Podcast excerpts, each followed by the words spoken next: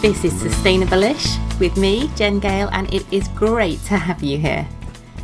Listen in each week, and I hope I can brighten up your day and leave you feeling inspired and excited about the magnificent human being that you are and the power that you have to create a better world.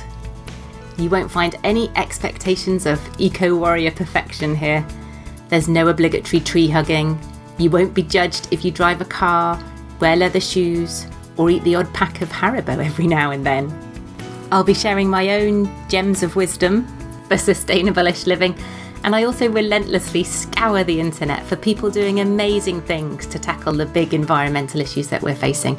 And I hound them until they agree to come on and inspire us all with their fabulousness and the positive change that they're making. So sit back, listen in, and get ready to change the world one baby step at a time.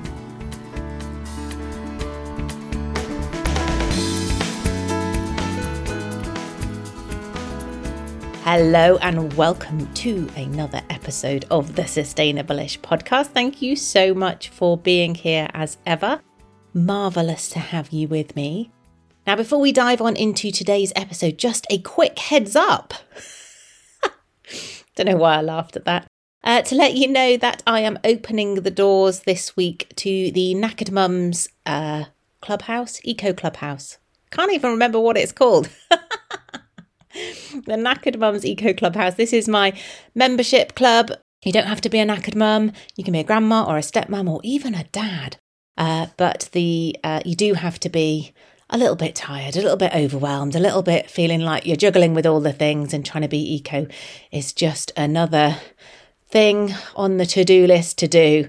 Um, if you would like a bit of support, if you would like a bit of accountability, if you would like some monthly themes, if you would like to hear the dog shaking in the background, then do come and join us. It's just a wonderfully supportive community of similarly overwhelmed, knackered, imperfect people uh, making a huge difference um, and doing it in a fun, accessible, I hope, um, way. So I will put all the um, links and the details to that in the show notes, which you can find at www.asustainablelife.co.uk um, forward slash podcast will be the show notes. Um, so, and if you've got any questions about that, please do drop me an email on jen at sustainable-ish.co.uk. I think I must be the world's worst marketer. Um, but anyway, if you're interested in that, come and find out more. Uh, tag me on social media or drop me an email or follow the link on the show notes. So, on with today's show. Today, I am chatting to a wonderful guy called Paul at Meadow in My Garden, all about wildflower meadows in our gardens, almost doing what it says on the tin there. Um, Paul shares with us some amazingly, well, I was going to say some amazing statistics, but they're kind of amazingly depressing statistics, really, about um, the decline in our wildflower uh, meadows and the impact that that has had on really important uh, pollinators and things like that which are responsible for just, you know, teeny little things like pollinating the food we eat and things like that. Um, so Paul is absolutely passionate about getting us all rewilding our gardens or little patches of our gardens, about um, sowing wildflowers, uh, sowing bulbs, uh, making our gardens more habitable for these really important uh, insects and pollinators and for the ecosystems that sort of build up from there. Um, it was kind of a slightly selfish um, episode in that I basically wanted someone to tell me how to grow wildflowers in my garden because I am the world's worst gardener and we have sort of uh, hopefully scattered wildflower seed around willy nilly before and not really had much success. But uh, honestly, um, you know, that's slightly tongue in cheek. I really think this is such an important episode. Paul's got so much wonderful information about not just how we can do our little bits in our little gardens and how important that is, but how we can come together as communities to create, you know, much more eco and insect friendly villages, towns, verges, roundabouts, all those kinds of things. So I really, really enjoyed this episode and chatting to Paul. I really hope that you enjoy listening to it. And I really hope that it inspires you to make some changes in your garden or maybe even get together with some people in your community to make some changes there as well. So enjoy this one and I will catch you next time. Take care. Hi, Paul. Welcome to the podcast. Well, thank you very much. Nice to be here. Oh, honoured to have you because you're having you COVID as well. So I think you're our yeah. first COVID. Well, obviously we're recording this via Zoom in case anyone starts panicking. But um, yeah, very, thank you for you know dragging yourself out of your sick bed to come and talk to us. My pleasure. um, so can can we kick off like we usually do by asking you to introduce yourself? Yeah, absolutely. So um, yeah, so my name's Paul Jupp, and um, I've been running Meadow in My Garden, which is a non-profit community interest uh, company specialising in in flower meadow seed, and uh, I've been I've been doing that for over ten years now. So what, what I do, um, I've always seen it as as an attempt to make a contribution um, to the um, general demise of, of nature. You know, um, and um, it's been quite powerful because it, it started really with the idea of of encouraging people to be a little less tidy in their gardens. Mm. Um, what I would say is probably the focus of, of what, what we're doing. It's a lot of it is based on horticulture. It's based on the notion that gardens are a very valuable place mm. to start making a difference. Yeah. Not least because we have a lot of them. I think there's um, there are reckoned to be 22 million private gardens in the UK, and that is an interesting number because if you look at the total um, private garden space, um, it's greater. In fact, it's four times greater than all the nature reserves put together.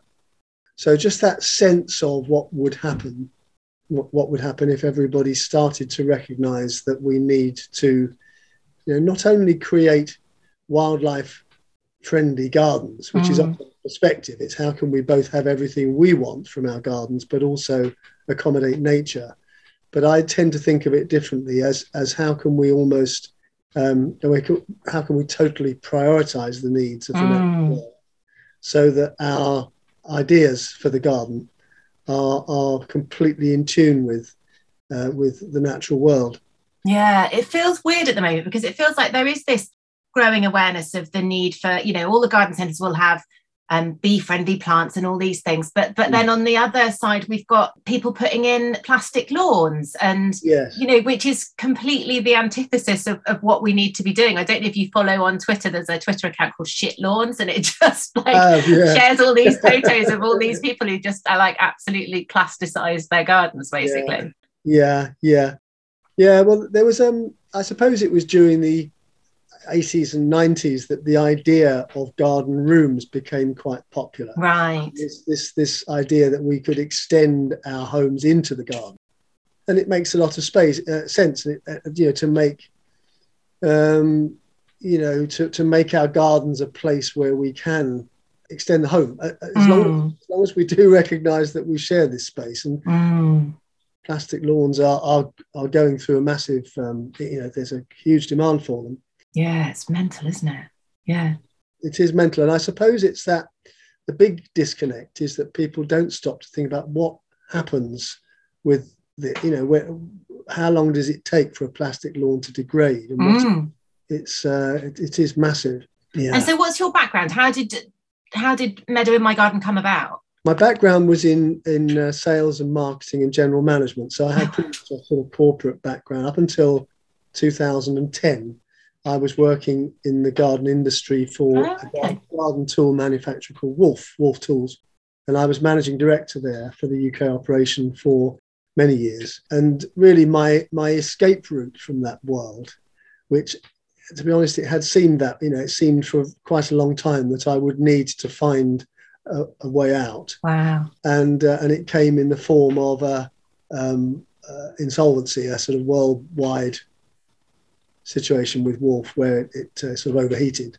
Oh, okay. And it, and it, it, it allowed this um, transition into something which actually at its core um, is about changing the way we do business. So mm. my process had for a very long time been about creating an organization that was um, not not fundamentally based on profit. So, you know, the the the ethos of what I believe in is very much about kindness and generosity and what might start to happen if we practiced it in a really meaningful way. So um, it's a difficult one because from a commercial perspective, it's not a good strategy. Yes. to keep giving stuff away. But I still believe that um, we need if we if we understand the scale of the challenge, we have to think very creatively about different ways of doing things. Mm. And so I've often thought of it from the point of view of, with all of the work that I do, it's about overwhelming positive energy, um, whereby you could say to people, if all the conditions were met, where we could really remove all the objections to something happening, which would be demonstrably great for nature and would be uplifting and um, mm. Then and so the process starts with you know taking away all of those negatives giving people hope and optimism and even providing the seed you know if i could mm. actually give you the seed if there were no budget would that be enough mm. all the understanding the knowledge the examples of what have been done elsewhere and, and all of those things so that really becomes it, it, it's quite a powerful thing because it's at the core of my sense of what this is about. Mm. Um, it's about personal commitment that really connects with the scale of the, of the challenge. And, it, and those of us that are aware struggle to often to really um, stay positive in the yes. face of ecological devastation. You know, it is, it is difficult to look at the facts and still remain positive. So mm. unless unless you're taking action, radical action, there's no reason to feel that there's any any mm. any real hope. You know, I mean, uh, you know, other than hopelessness is not a great strategy for making a difference. So you yes. can choose, you can choose hope, but if you really want to believe it, it has to be about changing, um, really fundamentally changing the way we engage with the with the subject it's that concept of, of active hope, isn't it? I think there's a, a couple of people um, sort of talking about that, and um, yeah. you know, I think um, Greta's got there's a lovely quote from her saying something like, um, you know, we don't need hope, we need action, because once we've got the yeah. action, then we, you know, that's when the hope comes and that kind of thing. And you, yeah. um, I just I jotted down a little um thing that I saw on your website and that I just thought was beautiful. And I think you might have said it in, in the video that's on your website where you say every emerging flower is seen as an uprising of optimism. And I just think that's so beautiful. And it's so easy to feel overwhelmed, isn't it, by the enormity of the of the um, climate and the ecological crisis and to feel like, well, what can I do? And on one hand, planting a seed might feel an entirely inconsequential act, but it's I always say this to people like the, the act might seem small, but oftentimes it's the sort of intention behind the act mm. that is the mm. important thing. Yes. Um, I don't know if you feel sort of like that. Yes, I, I, I, think you're you're absolutely right. I, I think there is something about not losing hope, being about simple actions, and the the very simplest of actions, like sowing seeds in a small place. You know, so, mm. sowing seeds in a pot the fact that everybody can do it, the fact that we've sort of fallen out of love with nature in many mm. respects. We've we've we've lost any sense of connection with seed, which is miraculous mm. and, and and sacred.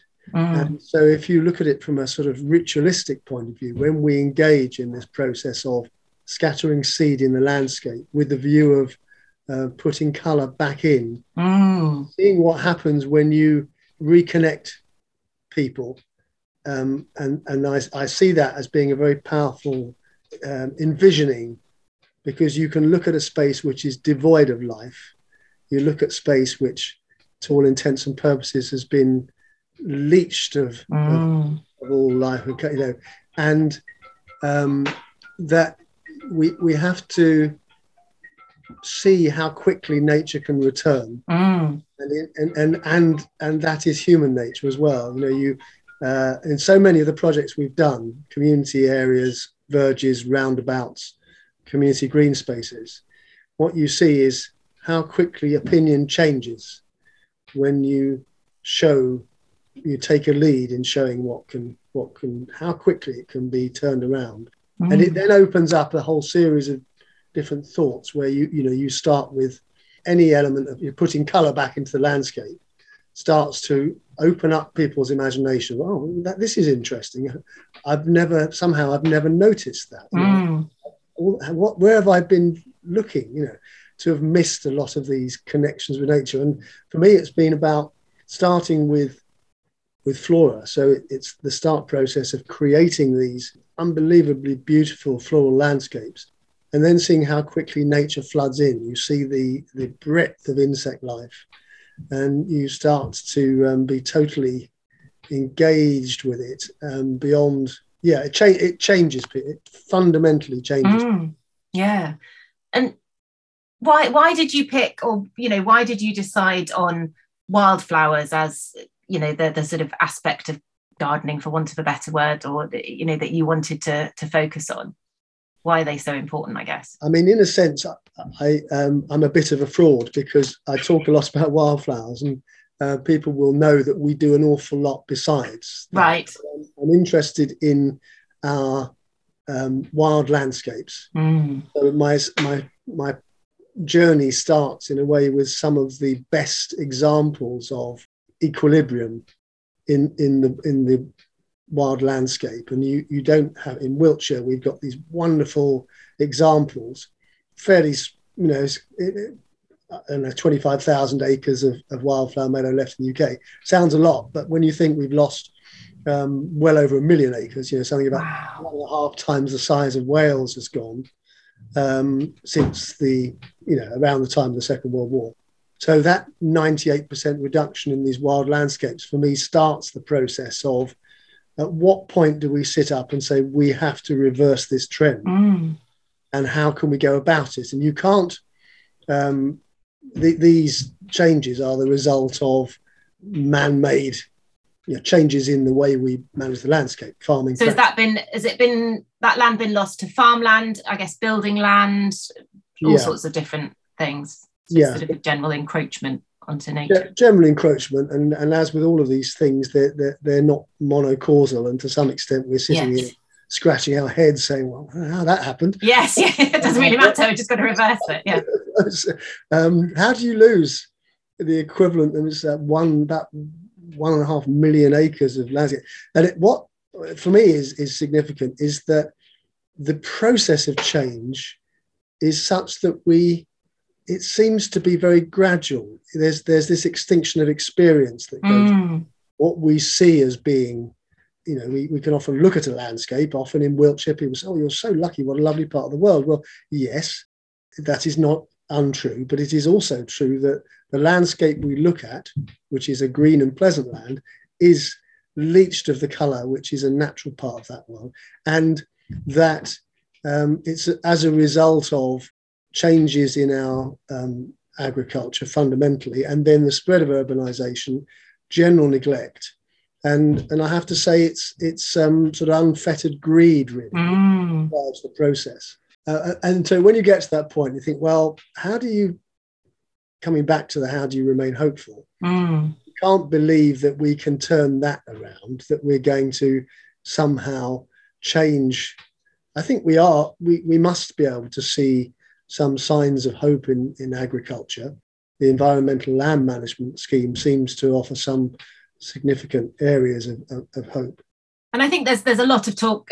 certainly, I've been hearing you know around regenerative agriculture and, yeah. and those kinds of things yeah. and, and i would imagine that well i would hope that you know that that those methods of farming are much more nature friendly yeah yeah no very much so and so it's that it is actually that which comes from um, the awareness of what's been lost in terms of wildflowers and then the response which is that we must address all of these areas of regenerative practice which involve a different relationship particularly in our gardens, where we stop um, imposing our ideas on garden space mm. with with with this sort of sense of of um, imposing um, unnatural landscapes. it needs needs thinking about. And so our our main um, main main approach is to help people to create flower rich borders, particularly in gardens, that are low maintenance, so easy to grow, mm. low maintenance, low watering requirements. In yes. a way, it's developing a, te- a gardening technique which is ideal for a change, changing um, landscape, yeah. know, addressing climate, um, addressing the fact that gardens are, you know, we're going to struggle with drought. You know, we mm. are really struggling with drought. And um, um so um, finding ways of developing communities of plants that will be very resistant and will you know, not only be beautiful, but will create landscapes that are a rich source of forage for mm. Whole whole range of, of insects. That's the thing, isn't it? That these wildflowers, they're not just pretty, you know, beautiful to look at and um, that sort of thing. It's the fact that they're they're the sort of base layer, if you like, for this whole pyramid ecosystem. There's the insects, and then that brings with it the birds and all that sort of thing. So they are hugely, hugely important as in that support for that ecosystem and those pollinators that are so important for us. Yeah, very, very much so. And, and um, in a in a way, the what we've been doing is a almost a seduction process. People are um, overwhelmed by the beauty, but the beauty, I always say, is a byproduct. And really, the functionality is the important thing. So, whenever you look at these uh, flower rich meadows, they are teeming with life. Mm. Um, and that, that depth of, you know, so it's, it's, it's not just the, it's not just the obvious things. It's not it's not just the honeybees and, and, even the bumblebees and the solitaries, but there are so many so many species of insects that we haven't even got round to identifying yes. yet. It's that understanding that these little critters are actually running the planet, whether we yeah. see it or not. And and do they? I don't know if you know this, but do they have any impact wildflower meadows on the quality of the soil underneath them? I mean, presumably oh, it's got to yeah, be better yeah. than um, farmland, but yeah, I mean, um, a big part of what we're doing is is about soil health. So uh, most of what we're creating involves annual and perennial species, and the whole idea being that we're not constantly messing with the soil, mm. and we're letting soils pretty much, you know, there are occasions where you need to remove vegetation in order to start the process mm. of, um, you know, creating a changing changing the vegetation in some way. Mm. But once you start that process, you realize how much um, health there is coming into soil. So with, with some of our mixtures, for instance, then fixing nitrogen in the soil. So they're soil conditioning. Mm. The whole idea of this creating an equilibrium is that we don't then need to be constantly trying to remove what we think, you know, the unwanted vegetation, mm, mm. Um, which um, you know often the, the issue is better having a better understanding of what the benefits of certain species are. Mm. um, so you know the whole idea of a you know wildflower is just a plant in the wrong place. Yes. But also wildflower is a um, a, a, weed is a is a, a plant that we uh, haven't fully understood the benefits of you know. Yes. Um, and I loved what you were talking about the the projects that you've done, and, and you mentioned roundabouts, and I'm like, God, that feels a real no brainer. Why aren't all our roundabouts just a, an abundant mass of wildflowers and a sort of haven mm. for insects and things amongst the the roadworks. Is is that feasible for councils to to do that, and why aren't they all doing it? Yeah, that's a really good question, and I, I, I think one of the start points with that is that in that process of of sort of disconnect with nature, often we've we've we've stopped really looking carefully at, at, at what these roundabouts might represent. Mm. Look at a roundabout. Most councils now manage their roundabouts um, by outsourcing. So they start from the point of view that th- this is work that we would rather not be doing yes. ourselves. Many of the roundabouts, certainly in this area, are managed by an organisation called Market Force. So Market Force, I think they're based in Northamptonshire, are an organisation that sort of says the roundabouts are a valuable place to advertise for businesses. Mm-hmm. And if we put up a plaque that says sponsored by Specsavers or mm-hmm. uh, and and therefore they will um, generate an income uh, in order to manage that space. Mm. The management of that space is usually by cutting it to with, within an inch of its mm. life. You know, so you often get these rather strange landscapes with rather strangely hacked um, uh, so, you know, there'll be grass fundamentally, and there'll be some bushes yes. regularly maintained by turning them into, um, you know, they look like man-made structures. Yes. To change that, you you have to have a have a discussion with with stakeholders. You know, you have to Mm. talk to councils, you have to talk to the public. and Say, what do we, do we like this? Do we think it represents good value for money? Do we um, do we think we could do better? And certainly with the work we've been doing, it involves engaging volunteer groups to have a conversation, usually with a council, where you might say, "Would you be prepared to let us have this space Mm. selectively? Could we take some of those roundabouts out of the scheme?" Mm. and do something different with them and then demonstrating what what the benefits of that are and with some of the work that we've been doing which is now we're talking four or five years of regular maintenance you start to see that it, it represents a really good alternative. It's low cost it's low maintenance. Really, people love it. People drive the long way home to see these things. Really. well, maybe we don't want to be increasing people's driving emissions, but yeah exactly. But there is something about the, the thing you mentioned the uprising of optimism Which- Mm. comes from this change of practice where people are moved in a way which is way beyond a little, you know, 100 square meters of flowers. Mm. Mm. You know, on one level, it's, it's you know, we, we scatter a few boxes of seed, we do it with love and kindness and generosity. We um, engage with the process. So, you know, it doesn't, life isn't always, you know, horticulture isn't always easy. Yes. There will be disappointments. There will be unexpected outcomes. Not everybody will love wildflowers. You know, there will be people that say, "Well, actually, I prefer the grass. I like, you know, I would prefer to see it paved over." Wow. Yeah. Yeah. um, that, that there must be people out there that, that are averse to seeing this kind of change, but leading by example and starting to make things happen. And what what I've found with our work is that people regularly going past will be changed in some way. They, they're not always quite sure how it's changed. it can improve your day. yeah. Yeah. That you know your, your journey to work will have been changed by that. And when you Yeah. get absolutely the peak flowering in the summer, and you you might if you were if you were walking, most people are probably not, but if you were walking past, you would literally hear the buzz of Yeah. and that's powerful. And uh, there, there's a sort of process where that's amazing. God, I, I hadn't noticed that before. Yes. What's happening? Who's done that, and why have they done it? And where, how, where else might we do it? Mm. Could I do it in my garden? And could we encourage businesses to be more involved? Mm. And so you get all of those creative outcomes where where businesses start to say, yeah, well, we could we'd be happy to sponsor a roundabout if it looked that good. Mm. Mm. What would that be worth? And and you you get all of those things. So verges, all manner of little unloved patches around Yes. the town start to then become on people's people will look and go, well, do you know, maybe maybe we could do something, and it and it might not. It might not be about filling it with wildflowers. Maybe it's filling it with bulbs in the autumn. Mm. You know, heaven forfend planting a tree. You know, Yes. maybe a few fruit trees could go. There's a whole Yeah. Yeah. Yeah. process of saying, let's just change. We, this is an emergency.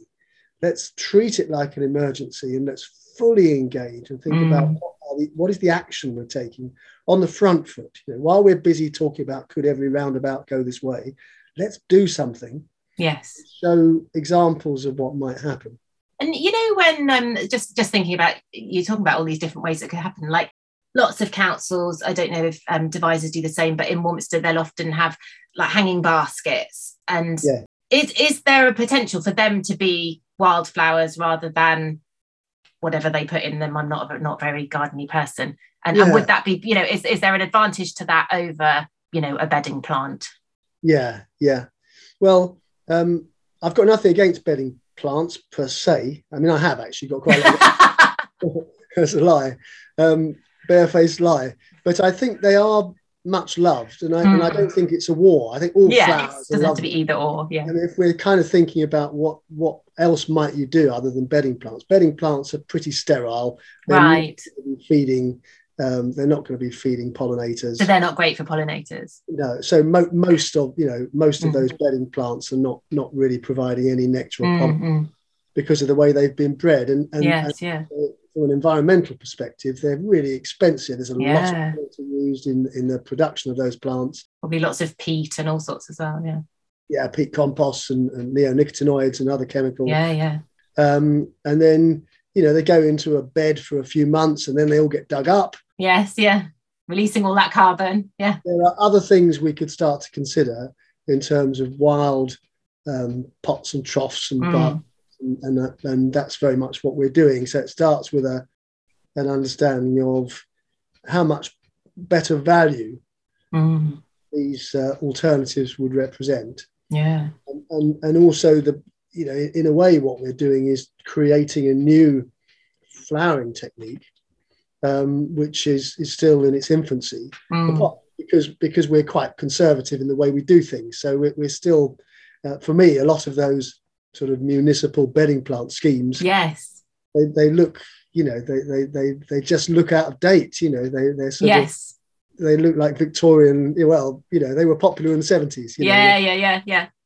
But do you think though that there's um because I was doing some work with a um a local school and you know this idea that if we had you know wildflower sections or whatever or we planted wildflower beds there's not that same perception of care do you does, do you understand what i mean that that and Yeah. it's the same with people letting their front gardens grow you know wild and that sort of thing Yes. and there's this like oh well you're just being lazy or you're just oh that looks really Mm. messy and we couldn't have that Mm. around the school or we couldn't have that around because it just you know people it just looks messy and Yes. we need to somehow challenge that i guess. Yeah uh, it's it's very true. And and i i think i think if we if we're talking about just letting nature express itself so if we start with the whole you know the no mow may campaign, Mm, yes. which has really taken off it does mean that people are just stopping and saying "Hey, do i need to be cutting my lawn at this time? Do i do we need to be cutting these verges? Because there are flowers there.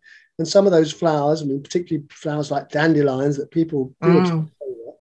Are providing such a useful food source early in the season when there's very few other food sources. So the idea, just quickly for anyone who hasn't heard of No Mow May, is literally it's, it is what it says on the tin. It's don't don't mow your lawn for the month of May, isn't it? And allow all those dandelions and all those things to come up because, as you said, they're really vital food sources for you know pollinators and things that are emerging early. And um, Yeah.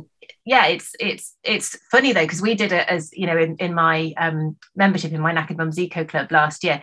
The arguments that we that, that all the mums ended up having with their husbands because it seems to be very much a like I'm going to go out and mow the lawn thing that that you know that it's the men's contribution Yeah. to the household is to go and mow the lawn and having to have these arguments with them about not doing a job seemed quite ironic. uh, yeah, yeah, and, and you know, old habits die hard, so it can be, um, it can appear unsightly. Mm, People often feel it, it looks um, like you can't be bothered. yes. In terms of managing that with with neigh- neighbours, might well look over the fence and sort of say, you, "You're gonna, you know, are you gonna do anything?" Yes, especially if it's a front garden as well, or if you're sharing a, a front, you know, Yeah. you've got a um Yeah. a not a, not a fence or anything down your front garden. I think it's often a bit Yeah. like. "Ooh." So some people said they had their neighbours going, "Do, you- do you want me to just run the mower over that for you?" No, no.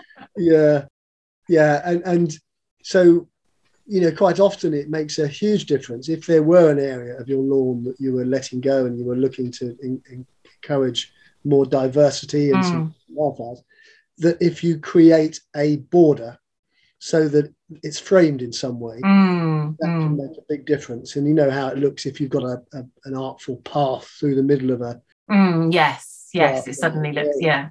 can be really useful. And we're always looking from a horticultural perspective, looking at how we can mix up all of these techniques.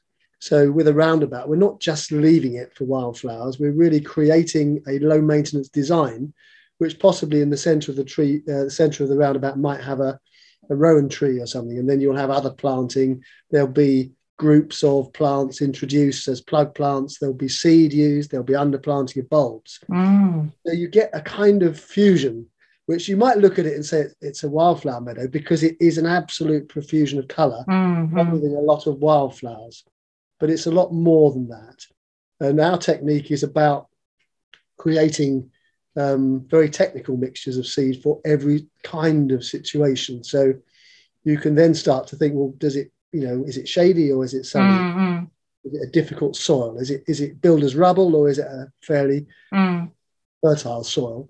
And all the different things in between. Is is it little? You know, we have a mixture called cracks and crevices, which is really designed just to fill those gaps that quite often, certainly in this village, get sprayed off Mm, with glyphosate because they're seen as as uh, untidy. mm, mm. Start to introduce um, colour it changes the way people actually, you know, there is a better way of doing this. A little bit of gentle weeding, of unwanted, vigorous, Mm-hmm. Adding new things. So it's that um, that idea really of of um, there. There's no space that we can't fill with something which is you know, and this can be tiny little pots and Mm-hmm. around the the landscape, and you see how much space has been tamed and straitjacketed. Yes, yes. And so we start a process, which is can we have a discussion with people which says, how about that? Do you like this? Or do you li- like a bit more of that? Mm. And it is important that we stay open to these discussions. And I've I found myself with all of the community projects we're involved with, which are many now up and down the length. We start close to home, so everything is based on um, being really committed in our environments. But soon we got you know neighbouring towns and villages Mm. it spreads really like like wildfire and soon you've got people coming and saying well are, are you able to give us the benefit of what you've done and, and and of course that's very much what we what we try to do and and part of that is not only the technical advice Mm. these but the motivation the kind of firing people up so i love to visit groups and so say do it Yes. you know have you not been listening this is an emergency Mhm. how long have you been talking about this? Enough talking. Yeah. Let's. Yeah. Let's just do something. Mm, mm. Powerful catalyst that you know when when somebody sort of says, look, if there's a budgetary concern, we will give you the seed. Wow. Yeah. Yeah. We we must not um, miss these opportunities, and it does change. You know, and, and it's infectious. Mm. What starts to happen for me as well is when we start this process of well, let's focus 100% on the positives. When you have issues, people have said to me, well, we've tried it before. These wildflowers, they're not as easy as you make out. Mhm. They'll be vandalized.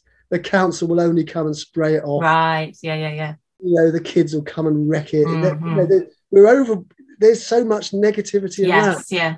And so we have to find this way of you just, okay, gently sweep it. Yes, you're probably right. There will be disappointment. Yes, it not things don't always work out. Just what if we could just for a moment put to one side all of those objections and Yes. what if somebody said they would sponsor us and give us 10,000 bulbs? Mm. Times that's happened when someone says, it's all very well. I don't know who's going to give you all these bulbs. You say, well, let's just ask nicely. Yeah. Exactly. what have we got to lose? Yeah. And people do that. That you know, you start asking the question, going off at a slight tangent. But bulbs, I think, are a really powerful thing, particularly with this community activism, because everyone can do it. They don't have the same complexities. You know, daffodils, you can plant them upside down; they'll still come up. Oh. Okay. Yeah. You know, school groups and you know, Yes. Yeah.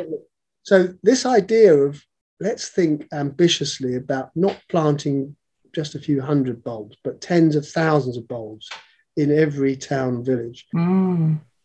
And then you'd invite, it becomes an inclusive process where you say, let's invite every single group, um, whether it's the Scouts or the Brownies or the Beavers or the WI or the Mhm. Lions or the Rotary or the and, and, and, and. You just say to them, we're having a party this October. We hope to plant 500,000 bulbs as part of a, Wow. a river of gold. And you see how quickly Yeah. Yeah. Yeah. idea. And someone said, half a million bulbs. Where do you, Yeah. you realize the scale of this challenge? And so, well, okay, you know, 50 people turned out last weekend and planted 10,000 bulbs just, you know, in a, in a small town in, in Wiltshire. Yeah. Yeah. Yeah. Just escalate Yeah. this sense of different elements of activism. Mm. And I, I have a strong sense that we're still only scratching the surface of that. We are we see so many signs of it, don't we? You know, the Mm. pandemic has brought about a lot of a shift in consciousness, and and and yeah, step by step we see the scale of change that's necessary. I adore that idea of just like yeah, contacting every every different group in your town and inviting them to, I guess, in any pockets of space that they're responsible for or have access to.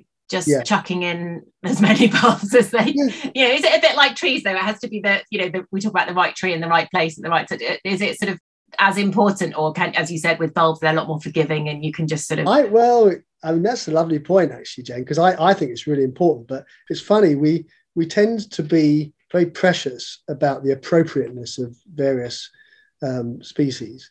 And then it comes to daffodils, and all bets are off. King of the monkeys, yeah. yeah. So, I mean, my preference and the 10,000 bulbs we planted in, in, one project last year are all native narcissi, but they're yeah. also quite expensive because no one's growing them. Right. Yeah, yeah, yeah, yeah. No one grows them in the UK. Mm, mm. So there's a bigger issue, but I don't think you can go far wrong with an argument. Let's get loads of mixed bulbs. Yeah, yeah, yeah. Try and be sensitive, you know. So if, if we know that these are sensitive spaces, like you know, in, in our in Freshford, the village here, the rewilding of the Tyning is a big project, and and of course, all of the bulbs that have been selected are, are right for that space. Right. Yeah. Yeah. Yeah. Yeah. But you know, it, it, there's there's there's no place where you can't find. You know, if you mm. bulbs, we'll put them somewhere, and it doesn't matter in most in most towns. I don't think uh, you know finding a space for a few um, very yeah. some of the more blousy daffodils are not quite to my taste, but mm. there's a place for them. And I guess the the talking about that sort of optimism bit, the the one of the brilliant things about wildflowers and bulbs and things like that is that it's relatively speaking a quite immediate impact. Whereas when you're talking about tree planting or something or you know more general climate action it's very intangible very hard to see that you've made a difference very hard to feel like you've had an impact. Whereas with something like this you know you plant them in october you see them in the spring or you you know you, and you oh wow we did that. We made that happen. And yeah. you you start to see the knock on benefits of that. And i think there's that's hugely powerful isn't it? When we talked about how hard it can be sometimes to maintain that sort of that hope and that resilience and things like that but to be able to look at something really tangible and go we we did that. That's great. Yeah yeah. Yeah i think so. And and it seems to me as well you know those events that really galvanize the community where people feel like, wow do you, do you remember that day we came together? And bringing different groups together i think is so powerful because yeah. oftentimes there's so much sort of overlap but they're all just all off in their different silos doing their different things and never coming yeah. together. No that's right and it and it once you've started that level of engagement you sort of say well what else could we do? should we have another date? You know let's let's let's have a have a community picnic and do something else. Yeah, yeah, yeah. Then there's all of these different things that will um, um, result in a in a, a, richer, more vibrant landscape that people are sensing is they're they're deeply connected to. Mm, yeah. Of place is an important element. It's finding those things that, from my experience, because we've had disappointments. You know, we've had events that haven't been well supported. We've had a lot of negativity on the back of certain things. Right. So you you have to keep learning and so saying mm. what worked well, and what are the you know the common common ground is that mm cares actually, and and wants to do something, wants to be involved in some way. Not everyone wants to join a committee. Not everybody wants to sign up to a, you know, not everyone wants to be radical. Mm-hmm. But, you know, I, there, there, are very few people, um, given a sunny day, if you're lucky enough with the weather, yes, turn out with their kids and say, let's, you know, give, grab a trowel. What do I have to do? You know, how, tell me how I, I dig a hole and put a bulb. Is that it? now where's the ice cream? Yeah. yeah exactly. Yeah. I, I, believe there were cakes on the. Uh, yes, it's all cakes on the poster. Yeah. yeah. yeah. Uh, looking at gardens, and this is primarily from a purely selfish perspective, um, mm. wanting to to do some bits in our garden, and we have tried in the past to plant wildflowers, and nothing has come up. So what are we doing wrong? That start point, and it's not unusual. I mean, I've been doing garden shows um, up to 20 or so a year for 10 years. So I hear these comments from Yes, people. yeah. You know, I don't know. Tell me where I went wrong. I, I, I, did everything that I was asked to do. I bought the seeds, quality seeds. You know, I bought them from my local garden centre. I did followed all the instructions. Not one came up. Yeah, yeah. Where did I go wrong? Yeah. There's something quite accusatory about it. Come on, you're you are in some way responsible. Yes, you're, yes, your fault. So there, there's a kind of process of finding what is the right thing to do. And, and I think always we approach these things from a permaculture perspective. So the whole start point has to be taking time to fully understand what you've got, what it might have been in the past, what you want it to be in the future. So a sense of it's no good saying, I've got this grass, I've, I've dreamt of it being full of wildflowers. I bought some seeds and scattered them on the grass, and nothing happened. Mm-hmm. And I want my money back at the very least. so there's a sort of thing, you know, um, it is people want quick resp- results. Yes, know. yeah, yeah. Wouldn't it be great if you could just scatter seeds on the grass and it And they sprung up like magic the next morning. Yeah. the um, first thing um, just to mention was that we were lucky enough to have some help from a brilliant filmmaker who's been doing some lovely work for us um, free. And we've added uh, on our website a new video, which is an introduction to the range. So there are 30 different seed mixtures for every kind of situation. So wow. the start point is sort of thinking about all of those different things in your garden. So if it's grass, what sort of grass is it? Is it a, is it a, um, a really fertile ground? Um, could you get wildflowers established in the grass, or might you remove some of the grass and turn it into a wildflower border? And if you were doing that, what lies beneath? You know, is it is it a decent soil or is it a is it a building site? Right. And um, so there's there's taking a lot of time to think about that. And sometimes my experience is that you need to step back and look at it for a while. So let's let's say you've got a lawn and you dream of it being something other than just grass, Mm, mm. and it keeps being mown to within an inch of its life, possibly by um, a man on a on a wagon. I've just uh, sweeping generalisation, but um, so uh, you you need to think about what would be the conditions that might allow other species to grow. And firstly, grass can be a bit of a thug, so you need Mm. to think about pretty roughing up that ground. So that's that can be a challenge because people have spent a lot of time trying to make create the perfect bowling, ball. and you don't want to necessarily have to remove maybe 50% of the grass to expose the soil. But that's what you would need. You'd need to, you know, all of this flowering sec- succession is the result of animal disturbance. And so we, we have to disturb the ground. So is that literally going in with a fork and you know turning it over? Yeah, scarifying, roughing up, sort of breaking up the ground, um, digging up the ground. I mean, if there were mole hills on it, you know, those would be a perfect area Right. to get wildflowers established. And you would then, having wrecked your lawn, you could scatter some native wildflowers, perennials mostly, into that space. And then it needs a lot of patience because there, there's a competition with the grass. You'll know of yellow rattle, I'm sure. Gets talked about a lot. It's a hemi-parasitic annual plant that will help to um, reduce the vigor of the grass. Oh, okay. It's actually a hemiparasite that, so it's taking nutrient from the grass um, and, and then making space for wildflowers. That can be a bit of a bit of a prerequisite really for wildflower lawn creation. Yeah. You have to start with the recognition though that in most gardens, most soils are more fertile than they need be Right. most things. And therefore, it can be a constant battle. And people who are really doing it seriously often have to remove all of the topsoil. So, sowing a new wildflower lawn into a Mm. poor subsoil. At that point, you'd be going, well, why? why do you change that I garden? thought you said this was low maintenance. so it could be an idea, which is where most of our work comes in, where you might say, well, okay, there, there are reasons to have a bit of grass for practical purposes or Mm. sitting on or uh, paths, what have you. But you think about areas of the lawn that you you lose in favour of a flower-rich border that you can keep going over a number of years, and and that's really what we're catering for. So it's it's sort of filling the garden with a wild style of of, of, uh, of floral Mm, mm. and it's and it's really popular because it, you know what people realize when you, when it's done well having done it for 10 years you know we're, we're constantly looking you know t- testing everything and everything is is very thoroughly researched um, you you realize that um, the results are pretty staggering and um, and people are encouraged to, to to do it and i mean essentially no one needs a lot of encouragement to to think about losing the lawn you know Mm. a lot of work. It's sterile. It's not really. In most cases, it's got quite disappointing. You've got to invest a lot of energy in a lawn to make it Yeah, yeah, yeah. yeah. uh, lawn that you hoped for.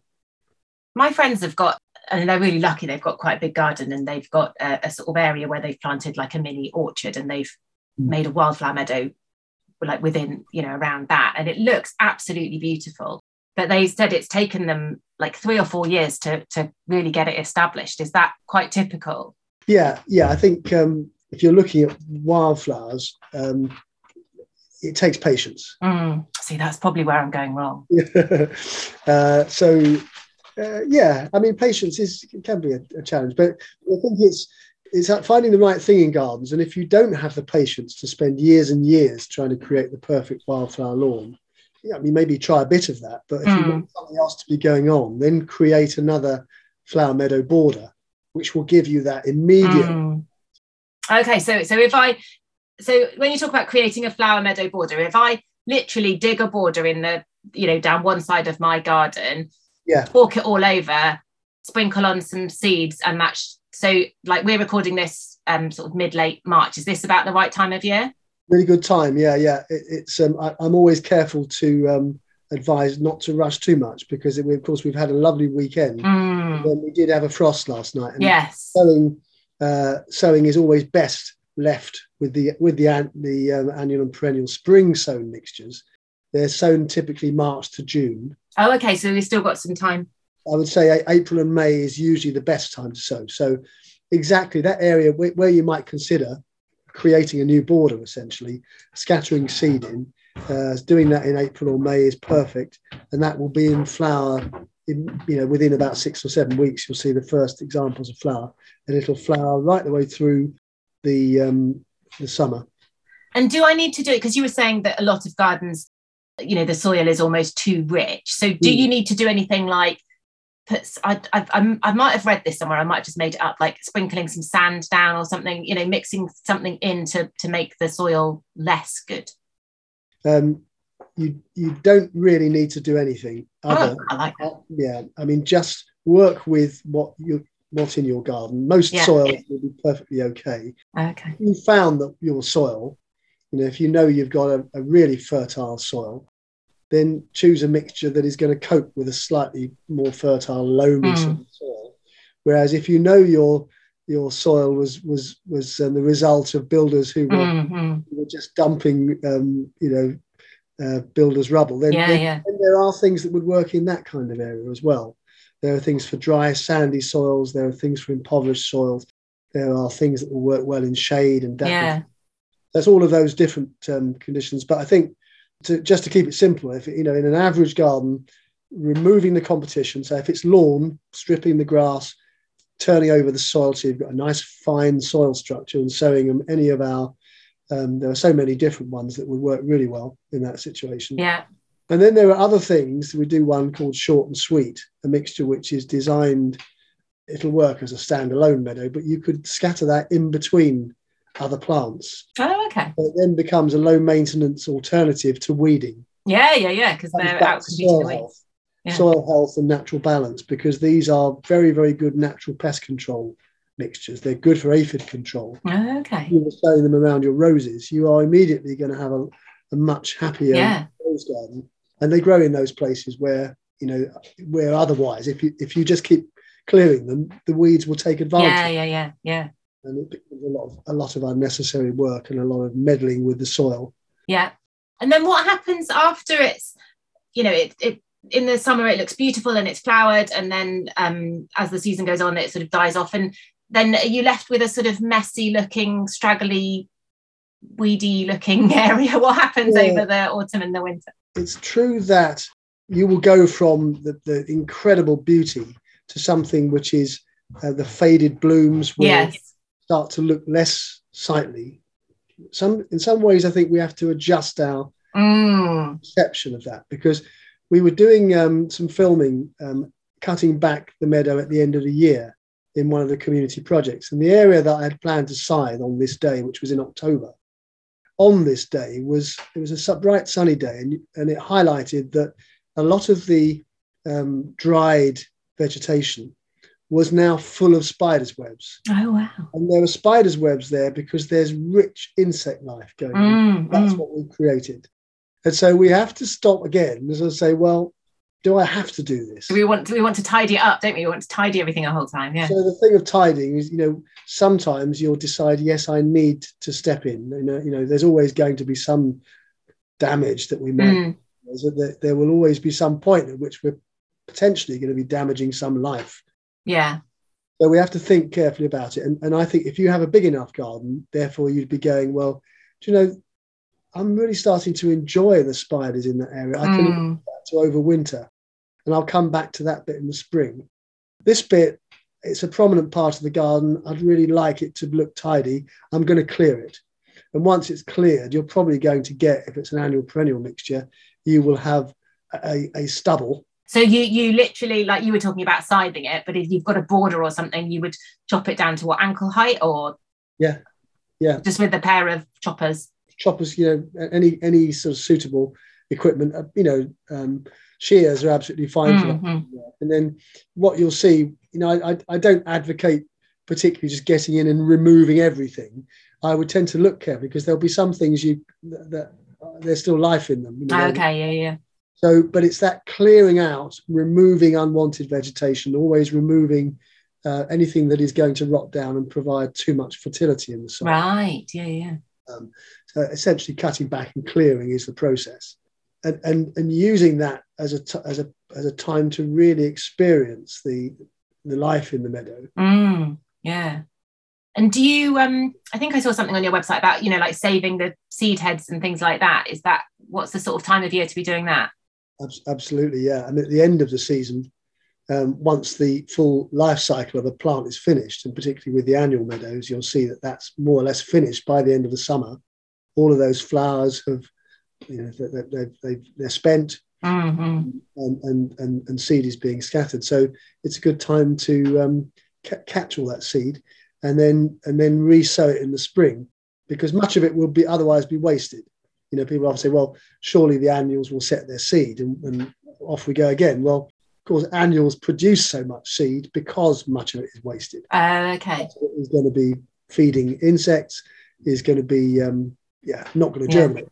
So this idea of collecting is, I think, is again another powerful event really during the year when mm. you watch, you've observed the whole life cycle from the sowing of the seed through to this um, end of life. Mm. And, then, and then we're into the next phase. And if you can collect seed and reuse it in your own garden or elsewhere, add it into a community mm-hmm. bank, that's um, really worth doing. Uh, but um, but but if you don't, we have plenty. Yes. so so we've um, I'm just trying to think like so we've we've gone and we've sort of chopped it down and then so the, the next spring in that same place, will it all just miraculously appear again, or do we need to yeah. plant some more seeds? It will it, it, miraculously. Yes, there will be new life. Amazing. And often those plants, there'll be some annuals of set seed, but there will be perennials that have been getting their roots down over that longer period. Mm-hmm. Biennial plants that will then. So people, it's always a joy. I was at a beekeeping event in in uh, near Coventry last weekend, and somebody who'd bought seeds at another beekeeping event three or four years before, French guy came over to Sir. I just wanted to say it's been amazing just how much they've come. You know, I've been so been so enjoying three or four years in all of these little surprises. Oh, amazing! Oh, lovely! Yes, yeah. enjoy it. Otherwise, otherwise, what are we doing? We we yes. cut it back, we clear it, we start again. Yeah, right. We've got to be looking at this this the the longer life. Yeah. So um, the, the only little caveat I was add to that is that things do not go on forever. Yes. Ad infinitum. It doesn't, you know, you don't just, oh, there's wonderful meadow. It's job done. This for 10 years. You have to understand that there there will be um, there's a cycle there, there, there are phases of growth for different plants every plant has its has its role to play and eventually you will find dominant grasses will likely if you did nothing you find over time it'll it'll revert to scrub and eventually right. So then you dig up those bits of grass and do you gently start to remove it? You know, how do you keep it going? How do you add things which which which add excitement and you know? So I love the idea of this sort of fusion planting where in, in the autumn you might underplant with bulbs, then add some autumn sowing perennial and annual spe- uh, mixes so when would they come up if you if you had some autumn sowing stuff? Yeah, when would so they come with up? The autumn with the autumn planting, the whole process is earlier. So oh, okay. if you were to sow autumn, not all the mixtures can be sown in the autumn. Mm-hmm. Some are best sown in the autumn. So anyway, all the details are on the website. Yeah, yeah, yeah. It's just that some of the annuals are not quite hardy enough for autumn sowing. Right, yeah, yeah, yeah. So if you were sowing in the autumn, September, October is the time to sow. And then many of those are going to be in flower now already. Yeah. March, April, May is going to be a strong flowering season, whereas otherwise you're waiting to June, July, August into the autumn. So can you almost do a sort of um, succession thing whereby you, so like you say, in the autumn you plant some, um, put some bulbs down in the soil and you scatter your autumn flowering seed, and mm. then come the spring, as these are starting to come up, you're scattering some other bits in between. Yeah, that's exactly right. I mean, it's what we do is never just one thing, and I I try not to. I'm I'm just uh, experiment playing with it. What we've learned is mm, that mm. You can play with these different communities of, of, plants, and so you can have a more of a sort of traditional herbaceous border, but you can give it a wilder mm. by less less um, careful management, filling in the spaces with wildflowers, yeah, yeah. planting with bulbs, so that the whole thing is much richer. Yes. And then any unwanted vegetation. So if there are weeds in there, you won't see them. And, you know, they're lost in the mix of it. Mm. Chances are they're going to be doing something very valuable. Yes, yeah. But, you know, it's, you know, so many plants are doing something that we didn't understand, you know, yes. like, like I mentioned, dandelion. You know, dandelions are the perfect pioneer plant. They're, they're known as dynamic accumulators. And that's to say that the reason people hate them because they are they're so vigorous.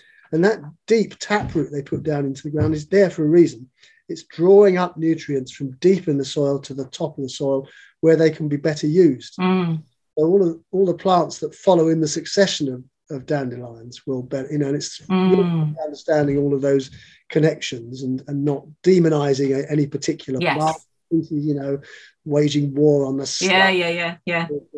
You know, and then just before we finish, for anyone who's looking to plant in pots and things like that, is there any tips for for doing that? And what's the best time of year to do that? I guess planting in pots is best done in the spring. Um, April and May would mm-hmm. be the best target months. We have the easiest mixture we call uh, floral planters. So that's a really simple mixture of annuals, which are re- easy to grow. You know, um, we do, we do use it with schools a lot because it's quick. Oh, nice, yeah, yeah um, not too complex and relatively short, so it doesn't need a lot of care and attention. To say it's called floral planters, but any of those annual mixtures will do well in pots, and you can just scatter in pots of any size without any particular care, really. And not not putting um, compost and stuff in because that would be too no, much for it. Not too much fertility. I would say a mixture of fifty percent compost, fifty percent garden soil is okay. a mix. You know, bit of sand, a bit of grit in there can be yeah. quite useful and if you had a load of pots, I would say line them all up down the side of the garden and then just scatter various seed mixtures over the top. Um, press down into the soil. They don't need any more. Just don't cover them up. Just press them into the soil. Oh, okay. Remember to water in the first, you know, first couple of weeks is critical. Putting them under a bit of cover at this time of year might just bring them on. Oh, okay, yeah, yeah. A greenhouse, or, or, or just preventing them from, um, you know, if there is still any any frost. I would then suggest that once you've got these pots by the summer, they're usually absolutely full of colour. You can then use them around the border. You know, when you've got borders that are a little bit, mm. you can then sort of reposition these pots to add. Oh, the, so the whole pot rather than digging stuff up. Whole thing. Yeah. And then the whole thing at the end of the season can actually go in the ground if you if you, if it's pot bound, and then of course it's oh, like a, yeah, yeah, yeah. big plug plant. Then yeah, you know, it can be quite a big root. Yes. Um, but it's um, that that's a really good thing to do as well. Oh, amazing! Thank you so much. This uh, really enthused me to. Well, I might need to be patient and wait until, as you said, it's just that little bit warmer, make till this time next month, and then get out there and um, get planting. So, um, yeah. any sort of what did you say? What's the easiest one for idiots like me to get started with? Uh, well, floral planters. That's floral planters. Yeah, brilliant. And uh, as I say, look at the um, uh, look at the video on on choosing the right seed mix. Mm, yeah, that can be quite helpful as well. Uh, and and yeah, I mean, we're here to help. So we try and you know we're, we're always at, we don't charge for our advice if people want to send us pictures or yeah, we're, we're always up for helping in any way we can. And, and particularly if people have got ideas about doing something in their community, mm. contact us today and start that process of well okay who do i need to talk to? Um, because it can just planning it can take you know you need to get exactly what you know as with all things planning is absolutely key and the yeah. better preparation the better the results. Oh, this is absolutely amazing. Thank you. So, I mean, wouldn't it be gorgeous if a we've got some people you know sending you some pics to go what do i do with this garden? But b you know saying right okay you've fired me up to approach some community groups in or approach the town council or whatever it might be and and um, yeah. get something started. It'd be absolutely wonderful. Um, can you remind people or, or tell people what the website is? And you've got some brilliant social feeds as well haven't you? Yeah so it's, it's meadowinmygarden.co.uk brilliant. And we're we're quite active on twitter. That's meadow in garden and then the, the other stuff is yeah facebook meadow in my garden. Uh, instagram is meadow in my garden. Brilliant. Um yeah brilliant. I'll put all those in the show notes. Um absolutely marvelous thank you so much for your time and thank you for um yeah for, especially with your lingering lingering covid as well. So thank you so much.